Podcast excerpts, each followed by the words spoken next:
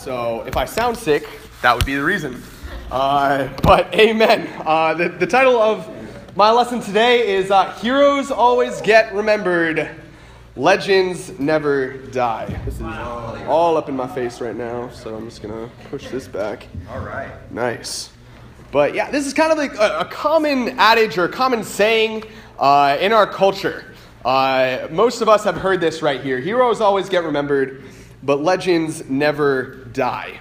Uh, when we think of you know glory and we think of uh, these stories that you know inspire us or get us riled up or get us excited, usually they involve heroes. Right. You know, usually they involve these singularities, or these single persons. Uh, you know, who by themselves uh, conquer lands, who, who by themselves, you know, save the innocent, destroy villains, uh, you know, defend their people, what have you.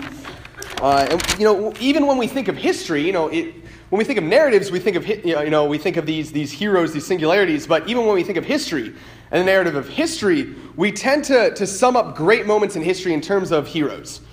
You know, we, we look to, to singular persons uh, to kind of tell that story, that moment of glory within history. You know, in the American Revolution, in the American narrative, we have George Washington. You know, the, the, the entirety of the American Revolution for us, in, in some ways, is summed up by this one person, George Washington. You know, in, uh, in France, you know, they have Joan of Arc or Charles de Gaulle. Uh, you know, or even, you know, in, in, in World War II, we have Roosevelt, the, uh, the, the British have Churchill. Uh, we, we look to these singular persons to kind of define that narrative, you know, to, to sum up this glory. Sure. Uh, and even in ancient Greece, you know, we have this, this idea, you know, like Achilles or Hercules, uh, where we have these singularities that we look to. You know, these people who, who led by force of charisma or led by genius or, or just sheer force of will or great warriors that could uh, subdue entire armies by themselves. Uh, we look to these people at these moments, and, you know, there, there's not a single person here who didn't recognize all those names that I just said. Uh, and, you know, we're still fascinated even today with the idea of the hero. Uh, you know, and even in politics, you know, we, we look for this singularity, we look for this savior. Uh, you know, we, especially in presidential elections, uh, the two candidates are like venerated on, on either side as like the savior of the nation. You know, and every election is kind of pitted as like the, the, the good versus evil campaign, the last chance to save America campaign, and looking for this one person to save America. You know, we still do that today, but you know, even in antiquity, uh, you know, even before the time of the Bible, uh, you know, there, this idea pervades uh, humanity. You know, same today as it has always been. Uh, and you know, one of the great civilizations upon basically which all other Western civilizations are uh, founded upon is ancient Greece. Uh, and when we look back at the Bible, there, it's a very Hellenistic, Roman Hellenistic area, but the Romans built on what the Greeks had already done beforehand in terms of unifying culture and everything like that. But in Greek mythology, which was actually borrowed by the Romans, which was in full swing during the time of the Bible, uh, this idea of the hero pervades all the mythology. You know, we have Achilles, we have Hercules, Hector, Odysseus, Perseus, all these, all these great men who define these singular moments within the Greek uh, mythos and mythology.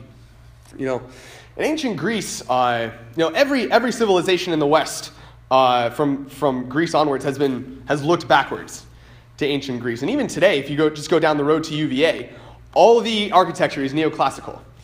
And classical just means looking back to ancient Greece. All the columns and all the, uh, all, the, all, the, all, all, the domes and things like that look back to Rome and Greece. Uh, our civilization today is still built on this idea. And, you know, the reason for that is because Greece, you know, conquered the known world and also pervaded their culture throughout. Uh, all, all their conquered lands, and we have this Hellenistic era, or this, this era of unifying culture. Uh, but it's funny because, you know, even, even the Greeks with their, uh, their fascination with the hero, their fascination with the singular person, you know, being lifted up into glory, they did not conquer just on the strength of one man alone. Right. No, they, th- these singular heroes did not make Greece this all unifying idea that it is today. You know, and, and, and, Greece, like most empires, was expanded at the point of a sword, or the point of a spear. But it wasn't just the spear or the sword of one man. And actually, historians attribute the, the military success of, of the Greeks to a military formation called the phalanx, which translates to finger. because of how unified it was, how, how well these phalanxes worked together. Uh, and the Greeks, they had this, uh, this idea of uh, they did not have professional soldiers. Uh, all, all the people who fought in the army were citizens by most, for most of their lives, and then heeded the, the battle call, came to battle uh, ready to go with their, their own armor. But these regular, these regular citizens became the most feared warriors in all the world. And, you know, we, we looked at places like Sparta, and Sparta for sure had, like, you know, myth, like le- legendary warriors. But most of Greece, uh, their warriors weren't Spartans. You know, they conquered, most of the people who went around conquering weren't Spartans. They were just ordinary men. But the reason that they were the most feared warriors in the world was because of how they worked together. And the whole idea of, of this phalanx formation was that these men would band together and hold out their, uh, their shields in front of each other into this wall, this impenetrable wall of shield, and just march forward in that fashion. Uh, and they would meet the enemy slow but steady, just with this wall of shields, with their spears pointing out, and close ranks and just push back the, uh, the enemy forces. And in, a, uh, we're, we're all familiar with the, with the idea of, uh, or with the, the term marathon, but the, that word comes from a battle that was fought at Marathon, where the Greeks actually destroyed a, uh, a Persian army that was much larger than themselves. And the reason they were able to do that was because by utilizing these phalanxes in, in complete unity, the Persians weren't able to uh, penetrate their shield wall, weren't able to fire their arrows into the ranks of the Greeks, weren't able to get their javelins in there. And these ordinary and, and in most cases, unschooled men were able to defeat a, a force much larger than themselves. Not because they were better warriors necessarily, but because they were more unified but because they work together as a single unit of the body, this finger, this phalanx. That's how they conquered the known world. And, and, the, and these men who, who were just farmers, who were just tradesmen, who were just craftsmen, conquered the entire known world because of how they worked together, not because of a single hero. And each man sacrificed his individuality, sacrificed his uh, freedom and his own desires to put the unit above himself to put the men around him above himself, to just become a shield in a wall rather than an individual. Wow. And by that way, they conquered the entire known world. The question is, how does this have to do with Jesus? Go ahead and turn over Ephesians 4. It's like, that's a nice history lesson, Stephen, but where in the world is the Bible coming to this? I could talk for 30 minutes about ancient Greece, so I gotta, gotta put in the, the Bible somewhere. Uh, I studied history at UVA, for those who don't know. But on Ephesians 4, uh, you know, we, we've been talking about Ephesians for the, the past few weeks, uh, and Paul here uh, is coming to a pivot point. He's coming to a point uh, where the whole book shifts. He's built this idea of, of grace. He's been trying to, trying to get the Ephesians to understand this idea of love. Uh, you know, remind, he's reminded them of the depths to which they had sunk in their godlessness uh, in the fact that they were Gentiles excluded from the kingdom of God. And then he's inspired them with, with, with recalling the heights to which they've been raised, saying, You've been given every spiritual blessing under Christ. You've been, uh, you've been made fellow citizens along with the Jews. You know, you've been, uh, you're being built into a holy temple, and the people who were once excluded from this uh, citizenship in uh, God's nation now have the Spirit dwelling within them, now have the Spirit dwelling within the church that they're a part of. And this is, this is this um, amazing idea of glory, of just being lifted from these depths to these amazing heights, seated with Christ. And this is like amazing. I think the temptation is to think like, man, like we have we have this mental image of glory that has to do with the hero, that has to do with the singularity, and we think like, man, I'm about to go out and kill it. Like I'm about to go out and evangelize the world. Like I'm gonna baptize everybody.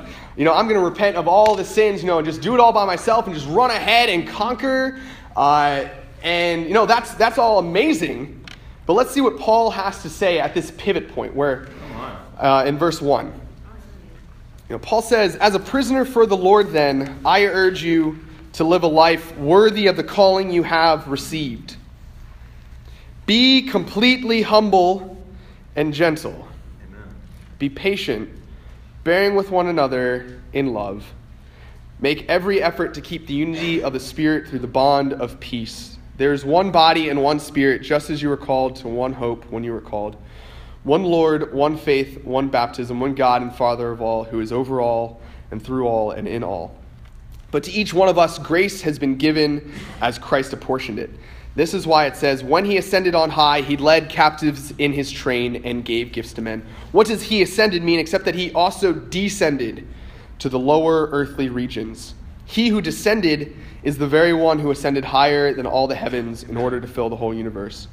It was he who gave some to be apostles, some to be prophets, some to be evangelists, and some to be pastors and teachers to prepare God's people for works of service so that the body of Christ may be built up until we all reach unity in the faith and in the knowledge of the Son of God and become mature, attaining to the whole measure of the fullness of Christ. We'll stop there for now.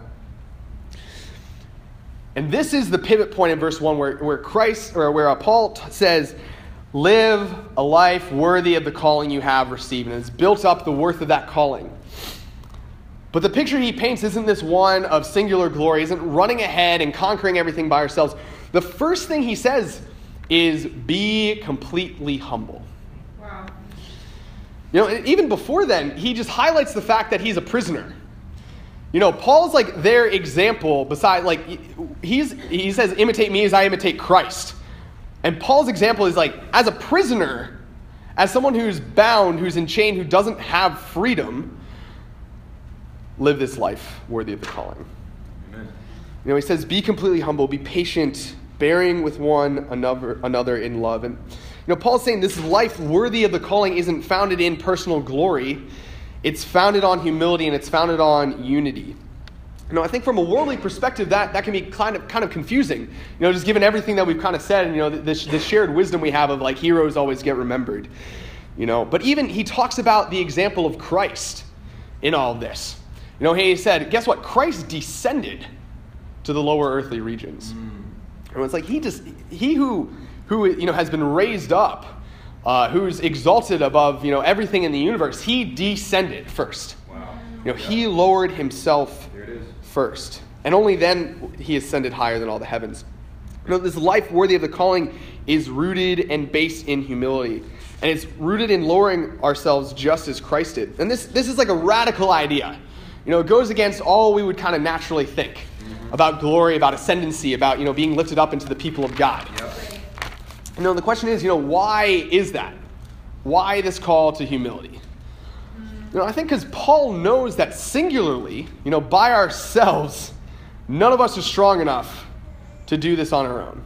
None of us are really, really good enough to live this life worthy of the calling. Yep by ourselves. Because what's the goal here? What is Paul trying to get the Ephesians to achieve through all this? In verse 13, he says, Until we reach unity in the faith and the knowledge of the Son of God, Son of God and become mature, attaining to the whole measure of the fullness of Christ. Then we will no longer be infants tossed back and forth by the waves and blown here and there by every wind of teaching, by the cunning and craftiness of men and their deceitful scheming. Instead, speaking the truth in love, we will in all things grow up into Him who is the head, that is Christ. From Him, the whole body, joined and held together by every supporting ligament, grows and builds itself up in love as each part does its work. And this is actually something we've been talking a lot about in campus. You know, this is our theme actually is attaining to the whole measure of the fullness of Christ. And that's the goal right there. The goal is Christ. To attain that full measure of Christ in our own lives you know, to grow up in every way into Christ. And, and there's no higher calling than that. Like in the entire world, there's nothing, there's nothing loftier of an ambition right. than to get to Christ. And I think we all instinctively know how crazy that is. You know, and we, we see this like this gaping chasm between us and the righteousness of Christ. Yeah. And, I, and I think because of that, we instinctively and quite naturally just lower our sights from Christ. Mm, sure. You know, instead of the goal being Christ, we say, no, I can't do that. And so we're like, we, you know, it's up here, and then we say, but I can do this. And I'll just kind of settle here. You know, this will be my goal. And we, we don't even really think about it, but that's kind of, we, we just get in this comfortable level of righteousness where it's no longer, the goal is no longer the righteousness of Christ. The goal is just an acceptable level of Christ likeness. You know, we settle for good enough. We settle for Christ like enough. And we think, like, oh, I'll camp out here. You know, this is fine. Like, as long as I don't really slide further back into sin, I'll be fine. But that's not the life we've been called to. Mm-hmm. You know, that's, that's not the worth of the grace that we've been given. Uh, you know, Christ didn't die so that we could ha- be halfway righteous and just kind of settle. You know, we haven't been given every spiritual blessing in heaven so we could kind of get kind of the way there and then just kind of stop. You know, uh, and, you know, or we get to be righteous in the eyes of the world, uh, and we look more righteous than the people around us, and then we're like, that's good enough. You know, or just when we're righteous compared to how we used to be, you know, before we were a disciple, or even last year, even last week, and we're like, no, this is a good place, you know? This is an acceptable level of transformation. This is an acceptable level of change. That's not why Christ died. That's, that's not the worth of the, the, the calling we've received. You know, and Paul's just, just painted this, this whole grand picture. And go back and read the rest of Ephesians, or go back and listen to the sermons. The, the calling is so much grander than that. It's so much grander than just settling for this. Christ died so we could be saved and sanctified and, you know, and always continue to grow up in Him. You know, breach those upper limits. You know, conquer, conquer the, unknown, the unknown places of our unrighteousness. Do things we've never thought we could. Go places we never thought we would. Uh, you know, Christ died so we could live the life we were always meant to live. You know, and we were created to live. Uh, the life that God knows is going to give us the greatest amount of peace, the greatest amount of fulfillment, the greatest amount of satisfaction and purpose and meaning in our lives. And He's given us like all we need to, to get there, increasing and more and more and more in the Holy Spirit, but also in the church. And what Paul is getting at here is that, you know, to live this life worthy of this calling, we're going to need each other and we're going to need to work together. Because by ourselves, it's impossible. Awesome. You know, and we need to use every advantage we have to mold ourselves into the body of Christ as it's meant to be. You know, because the power of God exists in the church, you know, as the body of Christ. Being connected to the head means being connected to the body. You know, and we're not going to be able to grow in love without each other. We're not going to be able to seek and save the lost without each other. And, and you know, or, or repent of our sins without each other. Uh, it might, you know, we might get to a certain level by ourselves, but not nearly to the full measure of Christ without his body. Without that unity. Yeah. You know, it's not going to be nearly as effective. But what gets in the way of that is pride. Yeah. Why does Paul start out here by saying be completely humble? Because nothing gets in the way of unity than a focus on the self. You know, pride is just just focusing on the individual, just focusing focusing on, on ourselves as heroes. You know, as singularities, uh, as these singular persons who can just do things by ourselves. You know, when, we're, when we put ourselves above the group, unity isn't achieved. You know, when, when we're more concerned with our individuality, with our own time, with our own energy, with our own schedules, uh, the unity is destroyed. And just kind of briefly going back to, to this idea of the phalanx, this idea of, of the, uh, the ancient Greek soldier, a battle was won and lost based on whether or not the phalanx held. As soon as the formation broke, the battle was basically lost. That was the goal. In the infighting within the Greek states themselves, the goal was to break the other side's phalanx and cause them to turn around, drop their shields, and run. Because then you could shoot them. Then you could get them in the back. Then you could take them on one by one and cut them down piecemeal. That was the goal of the other army, was to break that unity. And battles were won and lost based on, based on whether or not that happened. A singular Greek soldier was, was nothing by himself, was just an ordinary, an ordinary guy with a spear. And by himself was easily cut down by another guy with another spear. Pride is totally antithetical, totally opposite to this. You know, but I, I just think for myself, you know, the, the times where I'm not dedicated to the body, and it's, it's still tempting to, I still struggle with unity. I still struggle with, with giving myself fully to, to the body of Christ. You know, there are times when I'm not sacrificing for unity or not sacrificing to love the disciples, you know, are just the times I'm being protective of myself. You know, wanting to run out by myself, uh, be that singular warrior who's easily cut down.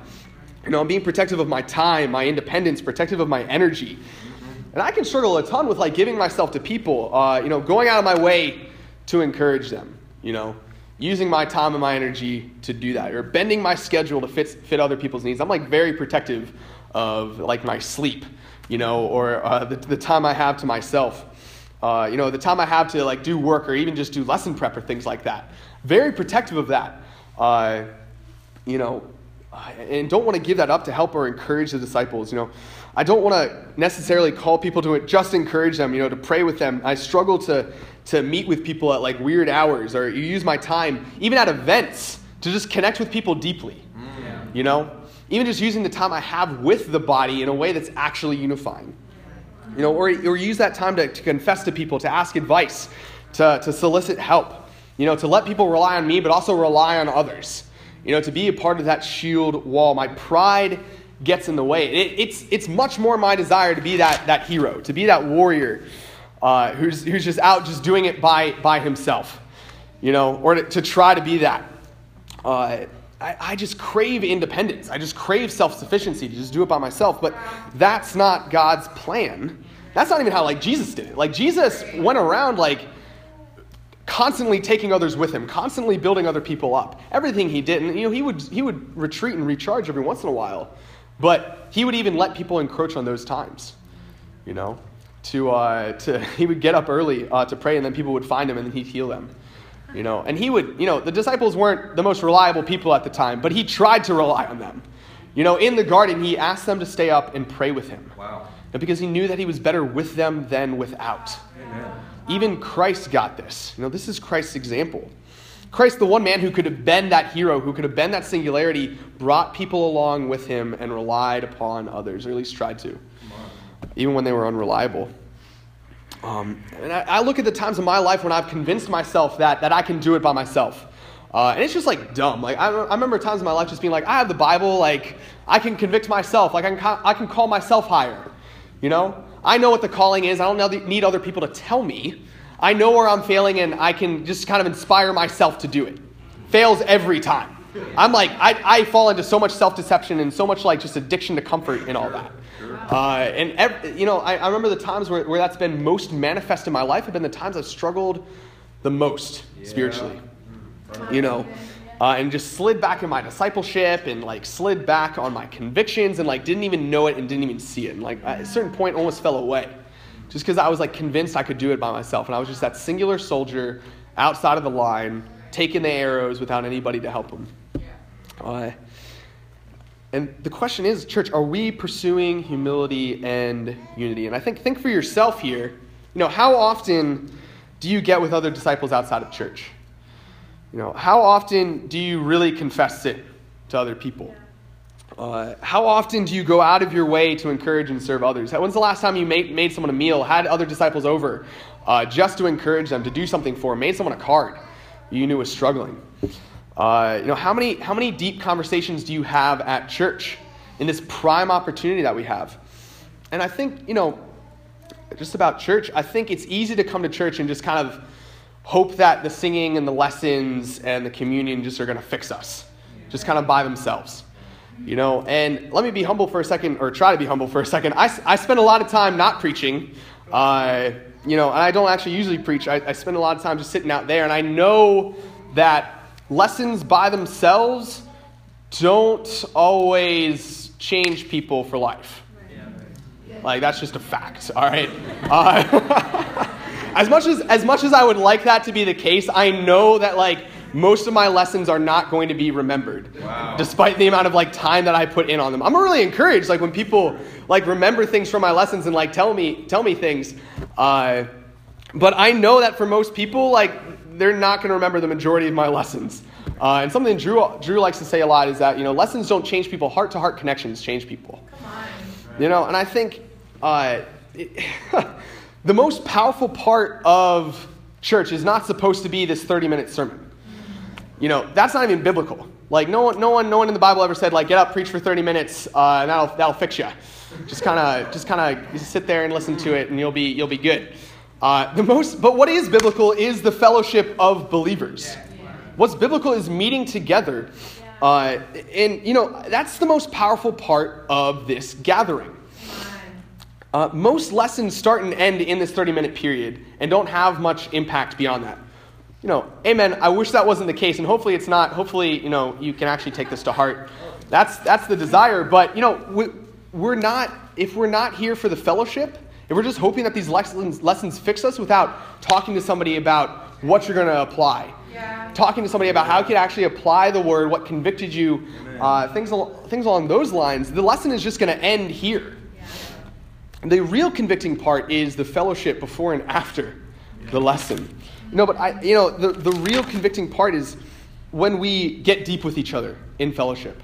You know, are we utilizing this opportunity to really build that unity when everybody is here? You know, getting deep with one another, confessing to one another in church, discipling one another in church while everybody is here, encouraging one another, loving one another.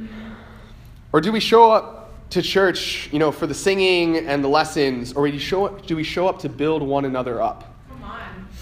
You know, because all this, you know, the program is great. The, the things in church, you know, that we do are great, but only if they're done together.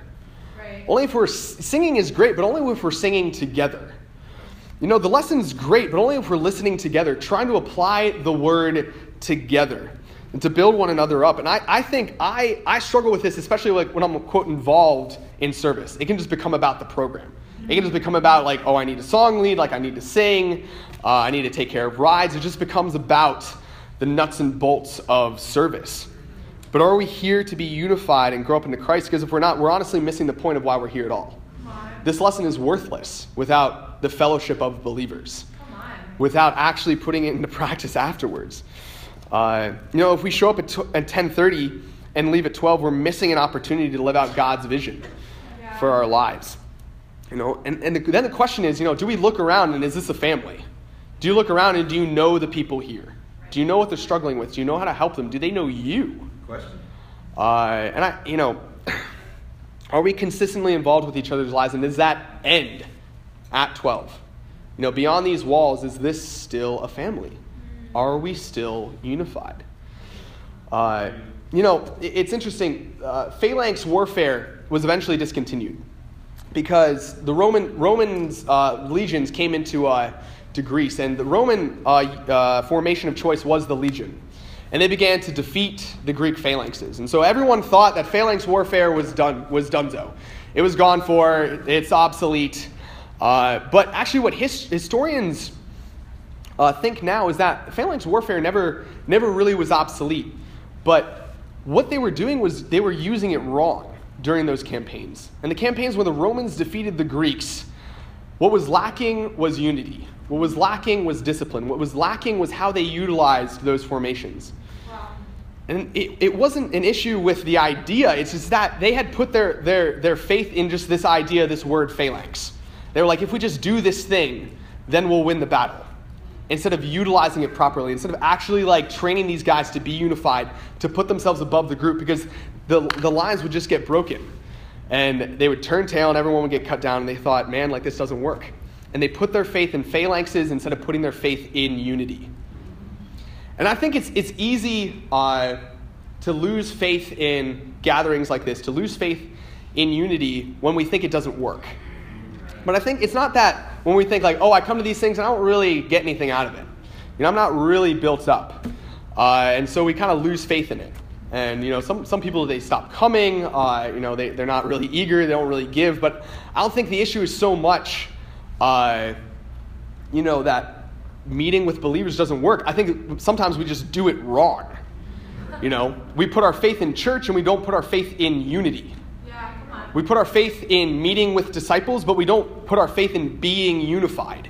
You know, we just kind of show up in, in, in formation and just expect that to magically work instead of working to actually be unified, working to get deep in each other's lives.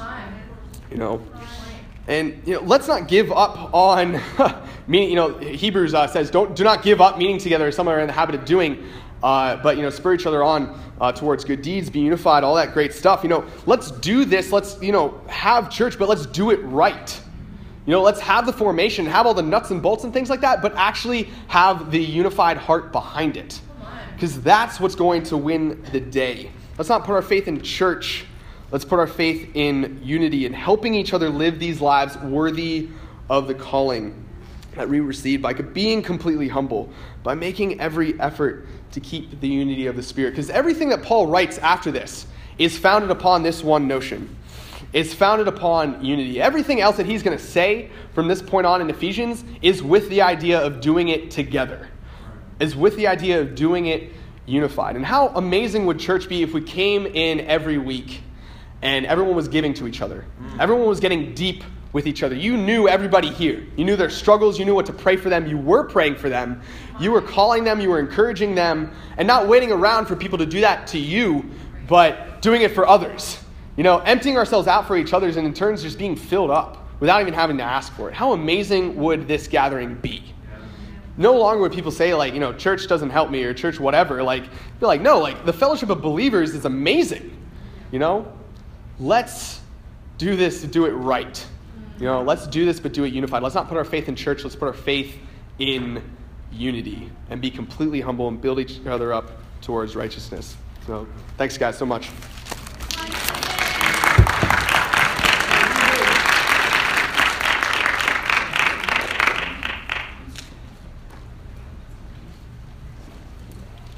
All right, we can all stand. We'll sing together.